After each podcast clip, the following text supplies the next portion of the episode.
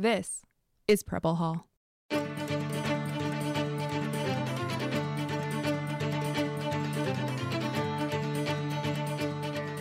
Welcome to Preble Hall, a podcast about naval history from the United States Naval Academy Museum in Annapolis.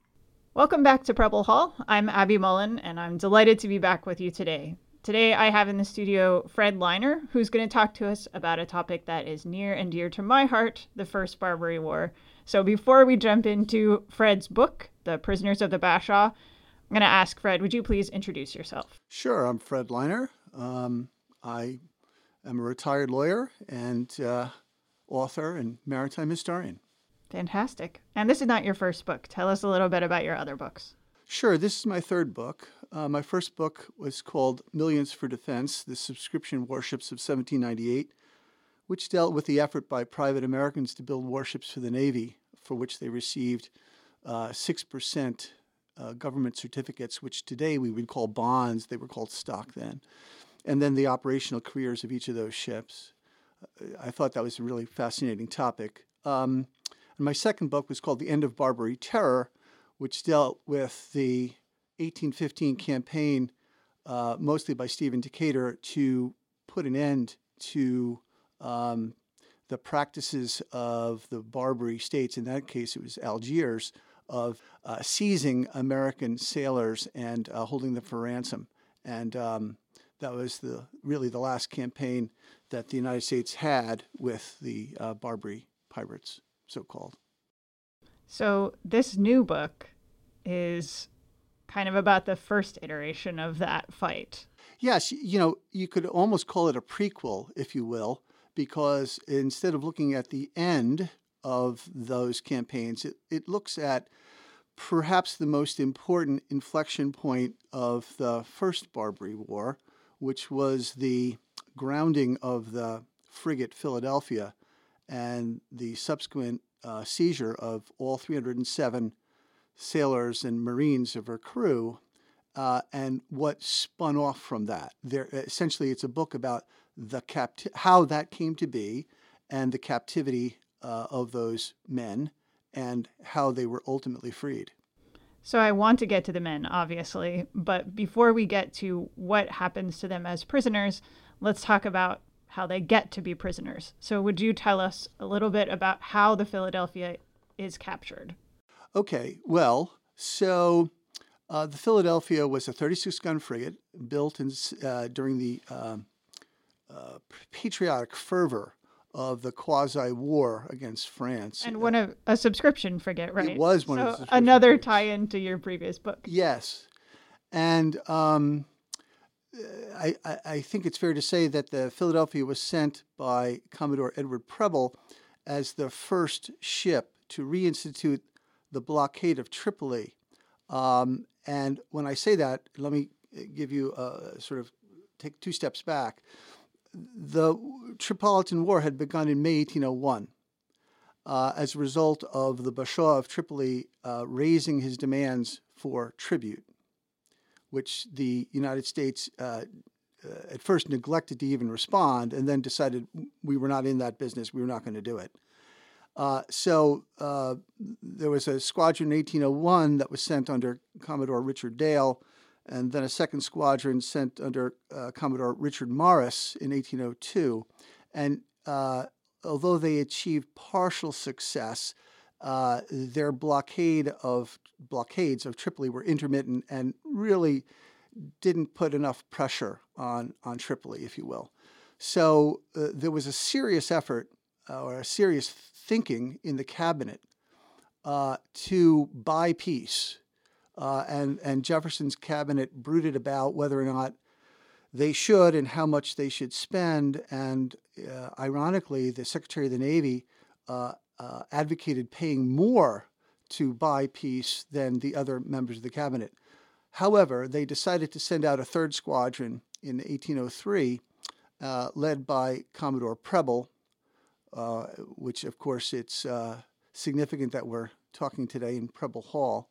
Um, and uh, Preble had two frigates the Constitution, which was not then called Old Ironsides, and the Philadelphia and the Philadelphia was the first ship sent out to reinstitute the blockade. And at the last day of October 1803, uh, the Philadelphia ran aground on Calliusa Reef, about three or four miles outside of the port of Tripoli. And uh, Bainbridge made, uh, the captain of the ship was William Bainbridge. He made frantic efforts to try to get her off the rocks. Uh, they were all unsuccessful, and he ultimately decided to surrender the ship late in the afternoon of October 31, 1803. Uh, so in the aftermath of this, of course, everyone has an opinion about whether Bainbridge made the right decision or not. So, what do you think? Did he make the right decision to give up the ship, or should he have kept fighting? Well, let me just say in the book, I try to be as even handed as I can about that because I think it's a close question and it's very easy to judge people afterwards. Um, but you asked my personal opinion, and I'm going to give it to you. Uh, I, I, think that Bainbridge showed a lack of leadership, and frankly, although he was known to be a distinguished seaman, I think he showed uh, a really uh, ignorance and and uh, almost appalling lack of good seamanship. So let me take that part first. The reason why the Philadelphia ran aground was that she was chasing a Tripolitan xebec which managed to escape and get back into the port of Tripoli. He, the Philadelphia was a fast ship and was sailing seven, at seven or eight knots. But once it became clear that the um, chase, the Tripolitan xebec, was going to escape, Bainbridge should not have kept the ship, you know, moving at such a speed. He should have, you know, reduced sail. He could have sent out a boat in, in uh, one of the ship's boats in advance with the lead lines to take soundings because he was ignorant of the approaches to Tripoli port and he didn't have a chart, which is just astounding that he wouldn't, but they didn't have a chart, an accurate chart anyway, of the approaches to Tripoli.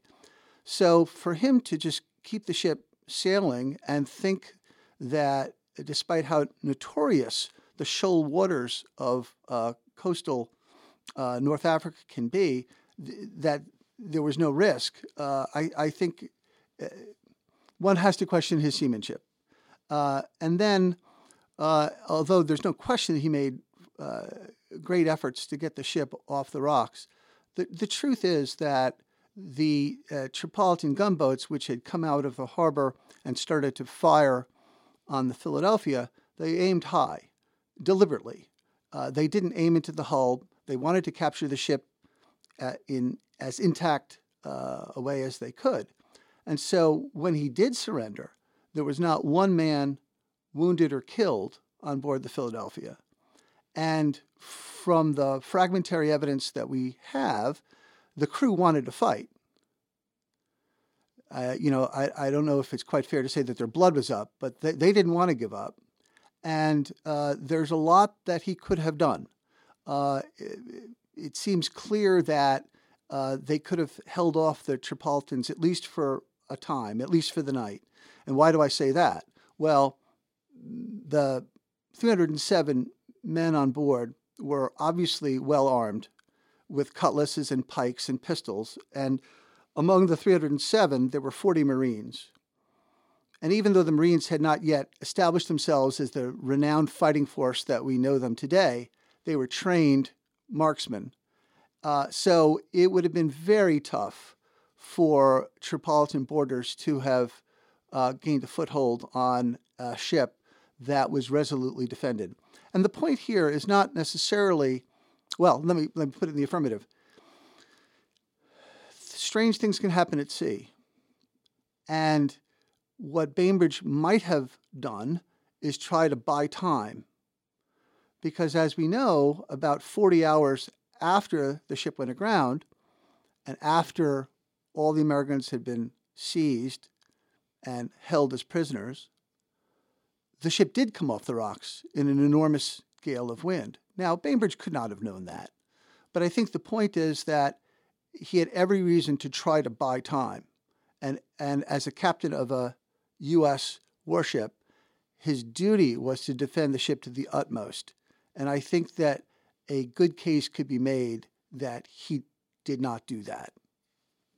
So then all of these 307 men are captured and brought to Tripoli. What happens to them after that? Well, that's a simple question with a complicated answer. So uh, I'll, I'll approach it this way. First, the officers were treated far differently than the men.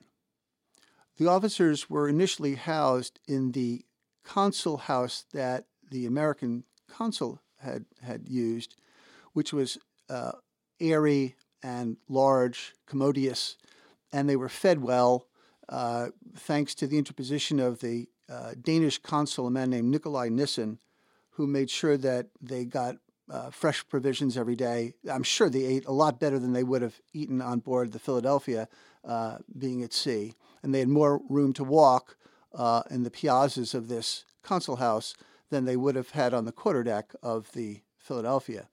Uh, the men, however, were treated very differently. They were housed in an old, originally, in an, uh, initially in an old warehouse, um, and they had a, a pebbly dirt floor to sleep on. They were not giving very good food. They had very little food. It was mostly a sort of barley bread uh, and a little bit of olive oil, occasionally some vegetables, and they were put to sort of slave labor. The officers were treated as gentlemen and did not have to work. The men were carting uh, building materials around, and the so called mechanics among the crew, the coopers, the sails, uh, sailmaker, uh, uh, were put to work repairing the Bashaw's gunboats in his navy yard on the Strand. Um, so they had kind of back, backbreaking labor. Um, uh, and, and the officers were treated very differently. Now, that changed a little bit, and uh, I'm not going to anticipate where you might go with your questions, Abby, but that changed for the officers about four months into their stay when they were moved into a dungeon underneath the Bashaw's castle. And that was a very different existence for them than they had had in the consul house. So these men are prisoners of war, but this whole war was fought because of other captives taken by not just Tripoli, but Algiers, Tunis, even Morocco.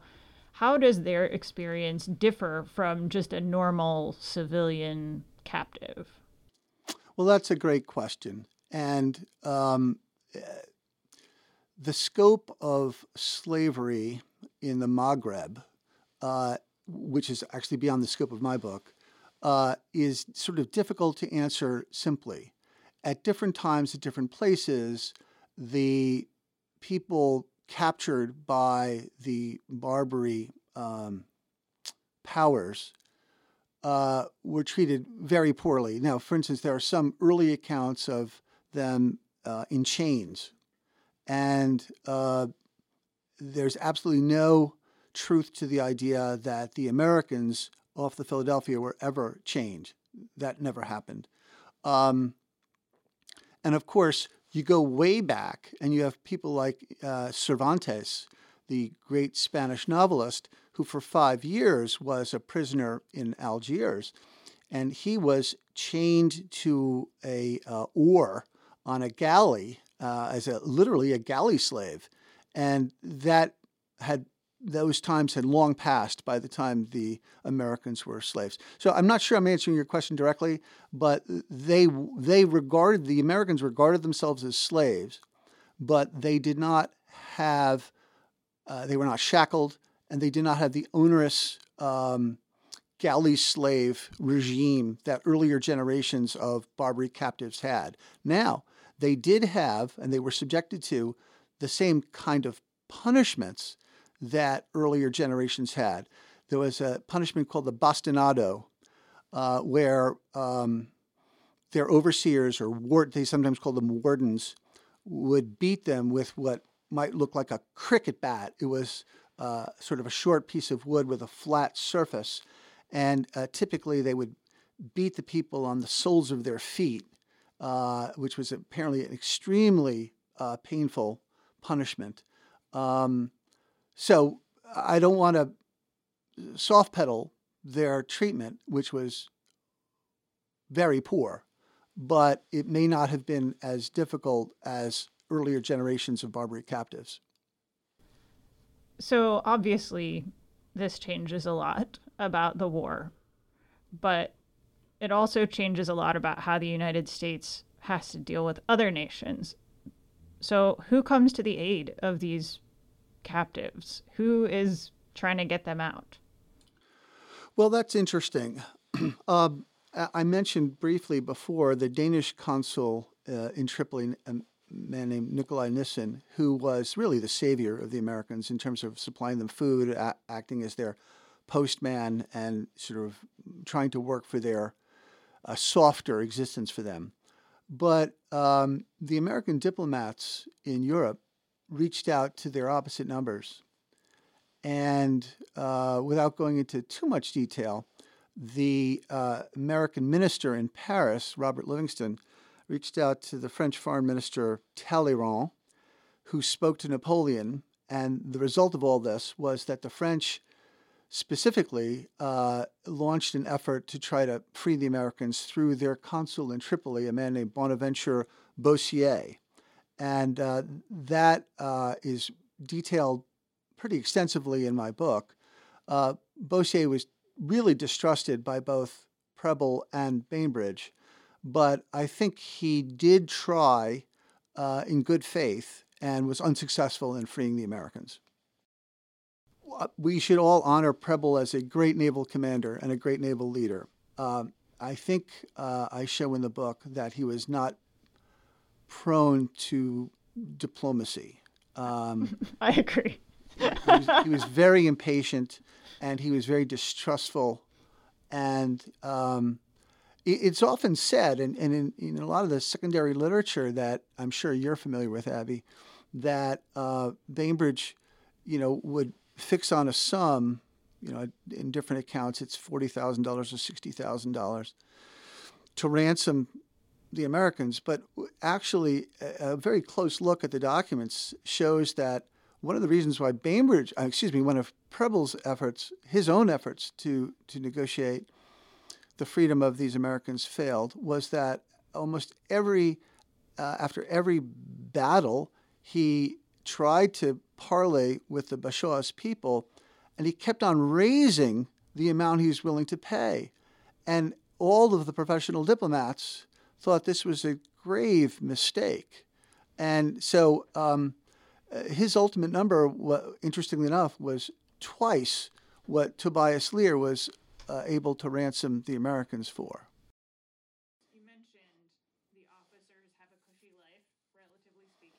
Initially, for the first four months, yes. And the men are being treated much more like we would expect a regular civilian Barbary captive to be treated. But what kind of people are in that group? The ones who are just being treated normally as a normal Barbary captive? Are you asking me the sort of the social composition, if you will, of the crew? Yeah.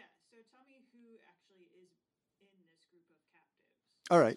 So there there were 264 enlisted people, including the Marines, uh, who were treated as slave laborers. Um, one of the things that my research uncovered, which I think will be new to most historians of the early Navy and the early Republic, is that the vast majority of the crew were not actually Americans. I mean, that's you got to sort of think about that a couple of times, um, th- and they all knew it. I mean, Bainbridge said two thirds of the crew were uh, uh, from the British Isles, meaning mostly Irish and, and English. Um, and there were a scattering of French and Scandinavian and other people on board. Now, of course, the officers were all Americans, but um, the the crew one one of the, this, this I find this very interesting. The the crew is very cosmopolitan, and and there was a lot of movement in between the British Navy and the uh, U.S. Navy, and the British Navy and uh, the U.S. Merchant Marine, if you will, uh, civilian uh, cargo uh, ships, and uh, there was also a fluidity to allegiance. so one of the things that uh, uh, again, this is a slightly different point than you asked, but um, if I can riff with this for a second, um, Bainbridge was a harsh disciplinarian, and uh, his crew basically despised him. And over the course of the cruise from the United States into the Mediterranean, uh, before the ship went aground, a large number of the American, so called American crew members deserted to the British Navy. Now, we always think that the British seamen deserted to the American Navy, but here uh, it was the opposite. And so, uh, I mean, I, I haven't added them up, but something like 15 men, uh, maybe it was 18 men, something like that, deserted. And a large part of it is because they didn't like Bainbridge and they didn't like his ferocious discipline and the new first lieutenant on the ship was Lieutenant David Porter. And they didn't care for him either, and uh, so, so uh, you have a combination of of English and Irish people dominating in the crew. Most of them never made an effort to be naturalized Americans. Um, and uh, when they decided that uh, things were too onerous on the Philadelphia, uh, some of them left. Now, a lot of them really did identify as being American. That's the, another interesting thing. And they looked with disdain on some of these uh, people who profess to be British, you know, and, and revert to their British uh, uh, nationality. Um, there were also uh, some African Americans in the crew, and we don't really know how many. Uh, we know that in Philadelphia at the time, about one sixth of the sailors, seamen, were African American. Um, I am pretty sure I've identified one African American specifically in the crew. Uh, but interestingly enough, the this was obviously pre Jim Crow, and the Navy did not identify by race uh, its sailors. So you have to find through indirection uh, what race people were. But clearly, there would have been uh, at least a sprinkling of black seamen on board the Philadelphia. So I want to go back to the British thing just for a moment. Did any of these sailors who felt like they had some sort of other citizenship claim try to use that citizenship claim to get out of captivity? Yes. The answer to that is yes.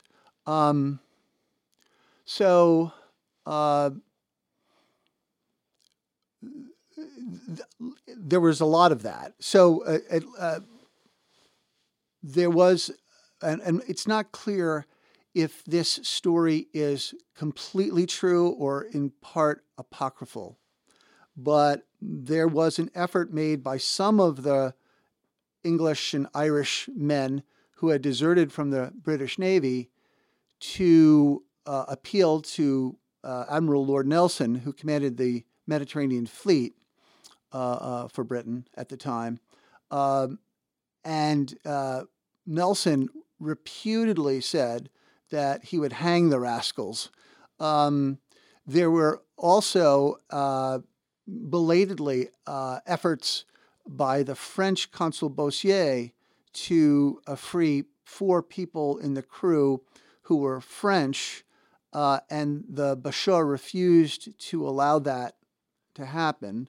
Although, interestingly enough, at the very end of their captivity, when these men could have been freed, two of them sought protection under French colors, and Beaussier grabbed them, and uh, they never returned to the United States. So it's a strange story in that, yes, there was fluidity. Yes, there were efforts uh, made by some people to sort of get out of jail free, if you will.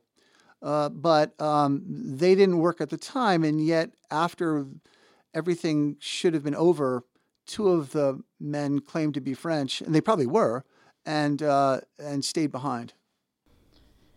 Yeah, I think it's so interesting that how obvious the fluidity is in this story because so many of them know that this is their only chance of getting out of captivity in the indeterminate future is to be able to claim some other citizenship but of course it doesn't work for most of them except for those two guys right and and and i think what's also remarkable is flipping the whole thing over, in that uh, many of them did not opt to tr- even try to be free. They wanted to be, even if they weren't Americans, they wanted to be Americans.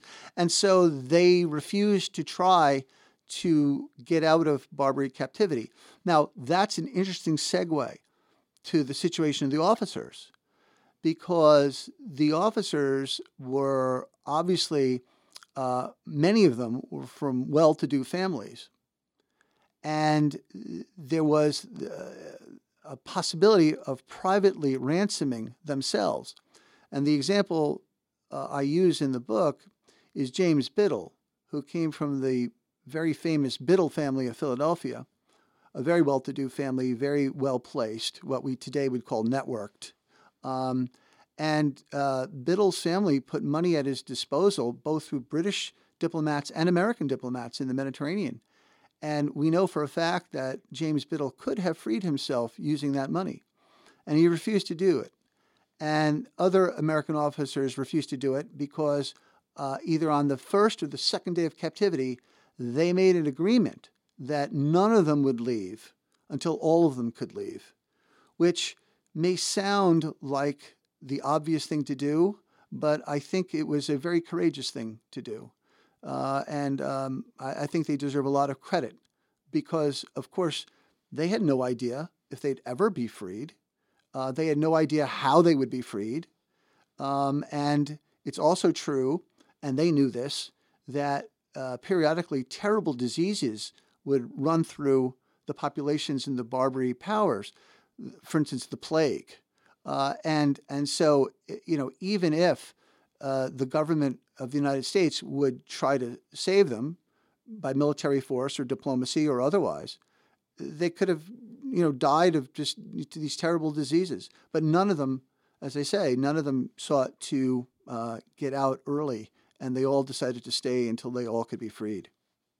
This officer corps seems like a very tight knit group in some ways because they also all signed this declaration that Bainbridge did nothing wrong, right? Yes which is surprising in some ways because you could easily see this as an opportunity for one of the more ambitious younger officers to essentially kick Bainbridge while he's down and then move ahead of him. So why why are they so closely knit? Do you think?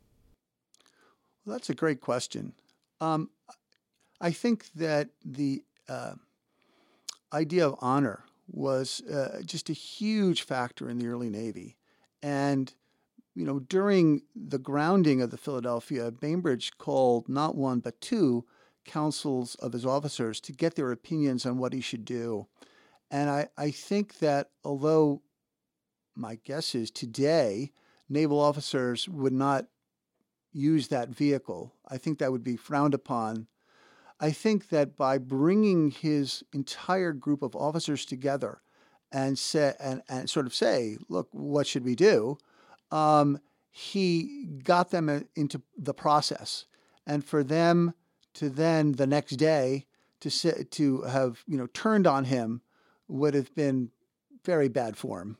Um, and I also think you know uh, Bainbridge, as unpopular as he was with the enlisted people, was quite popular with the other officers. He was uh, very avuncular and uh, friendly. And and uh, there's a story that in 1800, when he was in command of the ship George Washington, and there was a separate debacle with the George Washington, which we can get into. But in in 1800, uh, he told the midshipmen uh, when they were still mo- moored in Philadelphia, uh, he told the midshipmen that they should feel free to come to his house in Philadelphia. He gave them his address, and he said essentially as if he were the, their parents. Um, he said, you know, my wife and I will give you refreshments, and you should feel free to use our house as your house. So, you know, he was a gentleman of the old school. Not that he was an older man, because he was a young man at the time, but he uh, treated the officers with a totally different uh, outlook than he did the men. He thought the men were misfits and creeps and um, he thought the officers, by definition, were gentlemen, and he treated them that way. So I think that was reciprocated. Is the long my long-winded answer to your question? So I want to move now to how their circumstances change, which we've alluded to a couple of times. What happens that moves the officers from this nice dwelling into the dungeon? Well, th- that is easily uh, answered. So on February 16th, 1804, in one of the most famous episodes in American naval history, Stephen Decatur led a group of uh, volunteers on board the Ketch Intrepid into Tripoli Harbor. Uh, and with these men, he burned the captured uh, frigate Philadelphia and then was able to escape without uh, a man being lost. Uh, it's a tremendously interesting episode. Uh, during that episode, my research has uncovered that it is likely, although not certain, that several of the Tripolitan sailors who had given themselves up were killed. Uh, I don't want to use the word murdered, but killed by the uh, Americans who had ca- just captured them. And this is spelled out in the book in a couple of places, and we can get into it if you'd like. The important point is that uh, not only did the Bashaw regard himself as humiliated by the loss of this captured ship, but he encountered at least three of these uh, Tripolitan sailors who had been stabbed repeatedly. Uh, their bodies had washed up on the beach, and the Bashaw himself was aware of this, as was his foreign minister, a man named Mohammed Zeghiz. And um, I think both because of his embarrassment and because uh, of a sense of punishment, he wanted the uh, officers moved into this dungeon which he had built under or, or arranged under his castle. And it also could be that the ability of Decatur and his band of volunteers to enter the harbor as they did suggested to him that there could be some sort of expedition to try to free people. That would have been very risky. Uh, but in any case, if they were in a dungeon underneath the Bashaw's castle, they were in a very secure location, and uh, there was no risk that they, he thought, that they uh, could get out. Which was true, right? I mean, none of them did get out. Well, it was true, but ironically, uh, the officers had felt that the Bashaw had broken his word about parole. Parole was a system where uh, the officers, uh, it would be mutual promises. The officers would uh, had promised that they wouldn't try to escape. In lieu of, uh, they were granted certain privileges uh, to walk around the city, etc. Uh, and the, the Bashaw reneged on that almost immediately. And as a result, when the Bashaw had the 43 officers and their stewards moved into this dungeon underneath the Bashaw's castle, the officers made repeated efforts to try to escape. Now, those were almost clearly destined to fail for all sorts of reasons. But I think the point is that they tried. And, and the reason why they could do that, the only reason why they thought they could do that, is that the Bashaw's castle is right up on the water uh, of the uh, Tripoli port. So if they could dig a tunnel out, you know, they would be on the waterfront. But it's, it's hard to imagine how they could have timed uh, Preble sending in some boats to to get them off. But I, I detailed this all in the book. Uh, I, I, think the, the, the the important point is that uh, as captive American naval officers, they made every effort to try to escape. So you just mentioned that if everything worked out perfectly, Preble sent in boats. How could Preble have known when to send in the boats? What was the communication between him and the captives? Well, the communications were by letter, of course. Um, there were no cell phones in those days. Um, and the communications were intermittent and not very reliable. But uh, what Bainbridge had done was, uh, from the earliest days of captivity, is he would write letters to naval officer naval officers, particularly to Preble, um, with what was called sympathetic ink, which was essentially uh, lemon juice and maybe a weak solution of carbonic acid. If I don't know how that was done, but anyway, with lemon juice uh, interlineating sort of secret passages and otherwise, you know, anodyne kind of letter where you know he could be talking about the weather or uh, talking about you know family news or whatever he wanted to talk about, uh, and then with with what we would call intel, intelligence or, or, or, secret information, he would write this in the lime juice. And uh, Preble knew that these were coming, and the way that he could read them was to warm the letter over a, a fire. And the idea was that if he if Bainbridge could coordinate with Preble, at least in theory, it was possible that boats could be sent in at the same time that a tunnel would have been completed. But that was very, very chancy, and there, uh, in part because the the uh, position of the dungeon was I, I understand this was sort of below the water table, and so every time they were digging sand, the sand sort of collapsed and water came in, and they didn't have pumps, of course, and so just digging the tunnels were very hard. And then they came up with other ways to try to escape, but to try to coordinate this with Preble was just impossibly difficult. It always surprises me how often Bainbridge is actually able to write to Preble about anything. So, how are his letters getting to Preble? Well, first of all, uh, there's a reason why he was allowed to write, and that is because the Bashaw uh, oftentimes uh, had his people read the letters or try to read the letters, and because um, uh, the Bashaw wanted to know what was going on. Uh, but the the real answer, I think, to where your question is, is that uh, Nikolai Nissen acted as sort of, sort of the postman, and he would collect letters from the officers, particularly from Bainbridge, and if a merchant ship from a neutral country was leaving the harbor, he'd give it consign those letters to the captain, and the captain would deliver them to Preble, and that, that's how that worked. Um, there are all sorts of nuances that are interesting about that. Um, for a while, the Bashaw refused to allow them to have any mail privileges. That's one thing as, as a punishment. And then, of course, the Americans um, also were fearful about the interception of their letters. And so Bainbridge devised a very interesting system where the letter would be wrapped around a leather book, what today we might call a dust jacket. Uh, presumably, uh, the written part would be on the inside, so no one would know that. And uh, um, uh, when books would come in and out of this dungeon prison to Nissen, Nissen would then know that there was a letter if there was this piece of paper encasing the leather book, if you will. And um, that system seems to have worked, and there's no indication that any of these communications were intercepted. So, what other kind of intelligence is Bainbridge giving to Preble besides just about the escape? Like, is he able to provide him with any information about what's going on in Tripoli?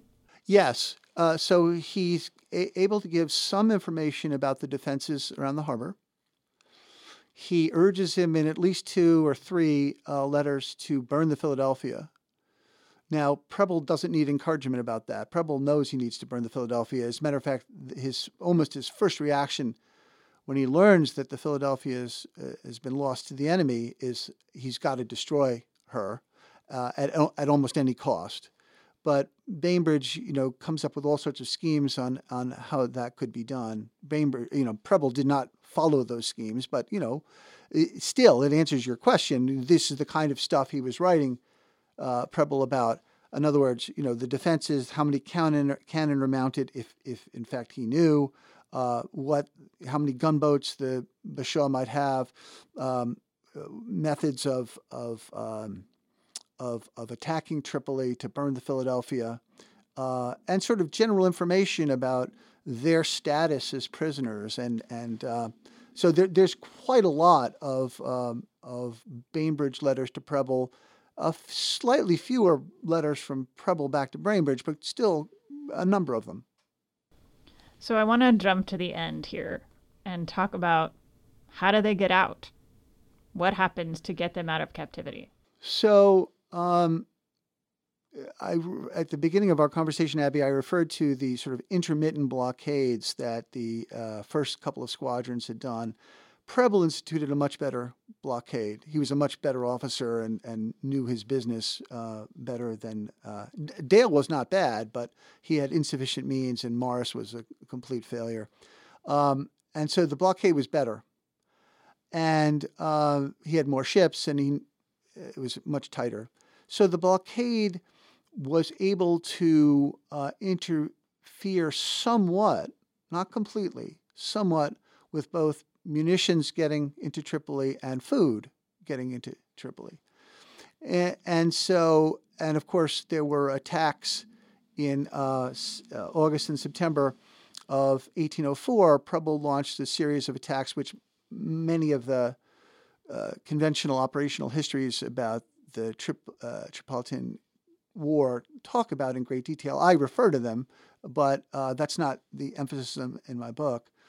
Uh, and those attacks, interestingly enough, they added great glory to the United States Navy. And I'm not going to try to criticize those attacks because it was what Preble could do with the weapons and the ships that he had.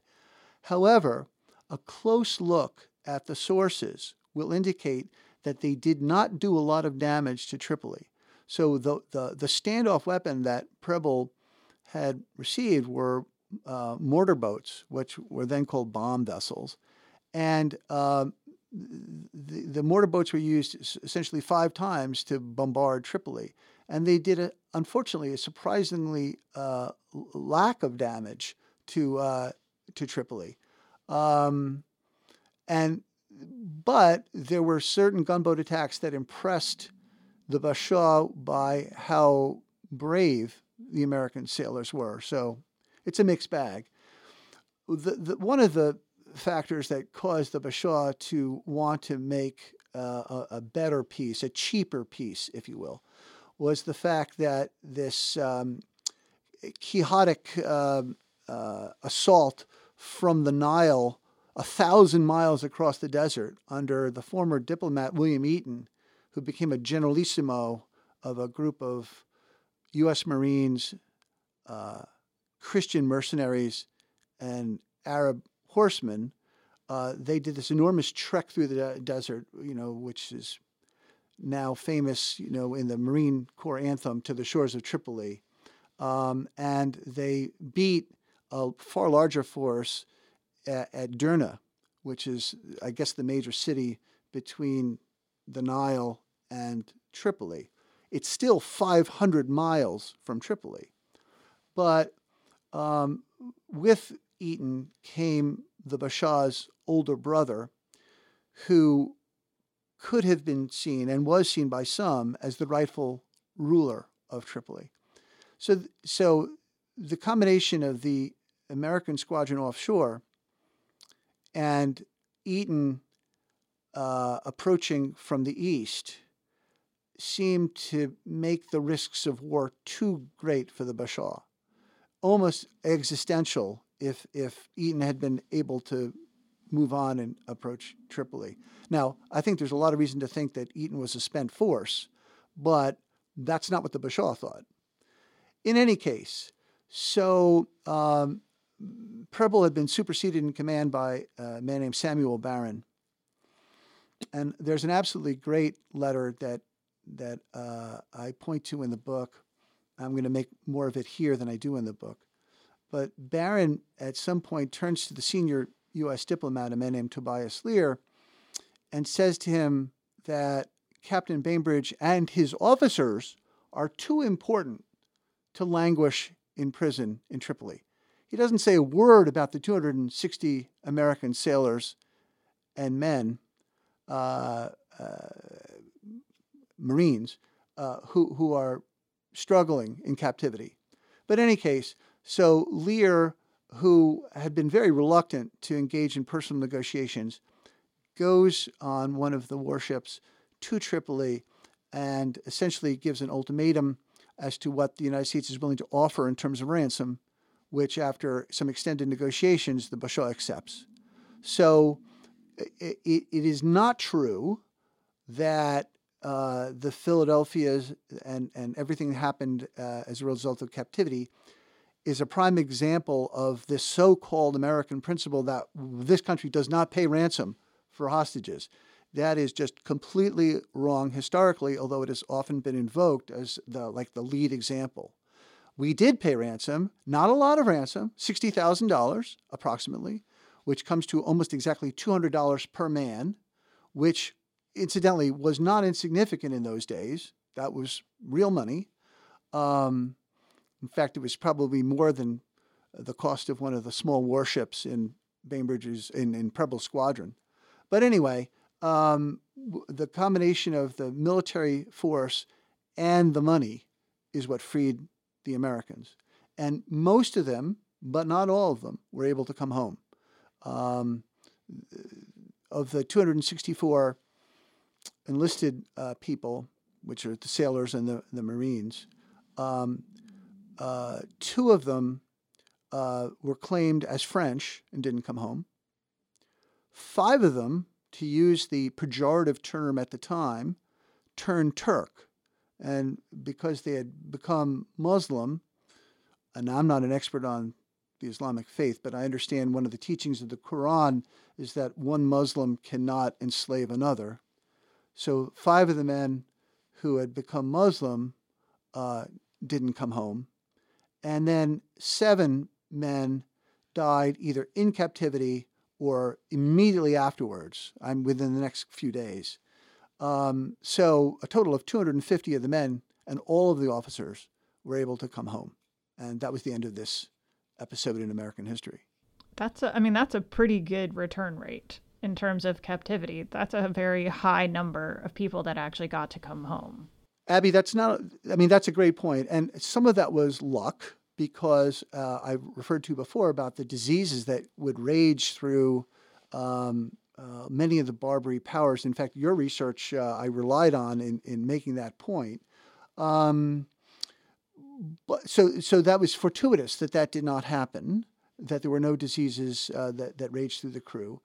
Uh, but it also, I think, is an interesting point, uh, one that we today should think carefully about. It was precisely because the Bashaw regarded these prisoners as an opportunity to make money. Each one was worth money. That in the in the end run, he didn't want them to die. He wanted to at least give them the bare minimum to survive. And the United States' willingness to pay money certainly saved lives ultimately, either because another naval campaign and or Eaton's expedition would have cost a lot of lives, or, if driven to the last extreme, who knows? Maybe the Bashaw would have killed these prisoners because uh, he had threatened to do so many times before. So, it, while it's easy to, to say we're, we are principled and we don't pay money for ransom, there certainly this episode suggests there are times and places where ransoming prisoners should not be taken off the table. So, what is the lesson here? Why do these people matter? Why does this episode matter? Well, I think it matters for a number of reasons. One, we just talked about the far, what might be considered the foreign policy moral or lesson of the story. And I think that's interesting and important. I also think that the saga of the Americans in captivity maybe is the first instance of a number of Americans held hostage overseas and how our prisoners, in this case slaves, would react to that. And it, sets an example, I think. One of the, the interesting aspects to their slavery is that they never lost their humanity. They always had sort of passive resistance to the uh, overseers and the wardens. And I talk about this at some length in the book. Uh, I love the story of a gunner's mate named Charles Griffith, who, uh, seeing some of the crew become Muslim, uh, got word to the Bashaw that as gunner's mate, he could build a furnace to heat shot, so called red hot shot, which be used by shore batteries against, you know, wooden ships with their canvas sails. And so the Bashaw commissioned him to build this furnace and at great expense. And he took his time and he built the furnace. And then the demonstration day came and they heated up the furnace. And the furnace, not only could it not heat the cannonballs, but the furnace itself fell apart. And uh, everyone sort of understood that this was Griffith's idea from the beginning. Um, and I love that story. And, and uh, I also talk about a strike that the prisoners had uh, and uh, all sorts of efforts to sort of cause trouble. Uh, and I don't want to make this sound like uh, you know a World War II prisoner movie, but there are aspects of that. There are aspects of the men trying to turn really a, a, a terrible situation to uh, their advantage. I mean, one of the early nights of their captivity, when there was not a place for them all to sleep and some of them had to stay up all night, how did they respond? They responded by cracking jokes and singing songs and creating mayhem, which is sort of a, a, a great sort of American way of reacting to foreign captivity. So I, I don't know if I'm really answering your questions, but I, I think that besides the foreign policy aspects, I think this is really a, a, a, sort of a bellwether time that defines how Americans react. The officers with honor saying, We're not going to leave until everybody leaves. And the men basically, uh, you know, doing what they had to do to survive, but with the exception of the five who became Muslim and sort of went over to the enemy, uh, the other ones just sort of, you know, uh, made fun of their guards and made as light of their situation as they could. And I, I think that's a lesson for us.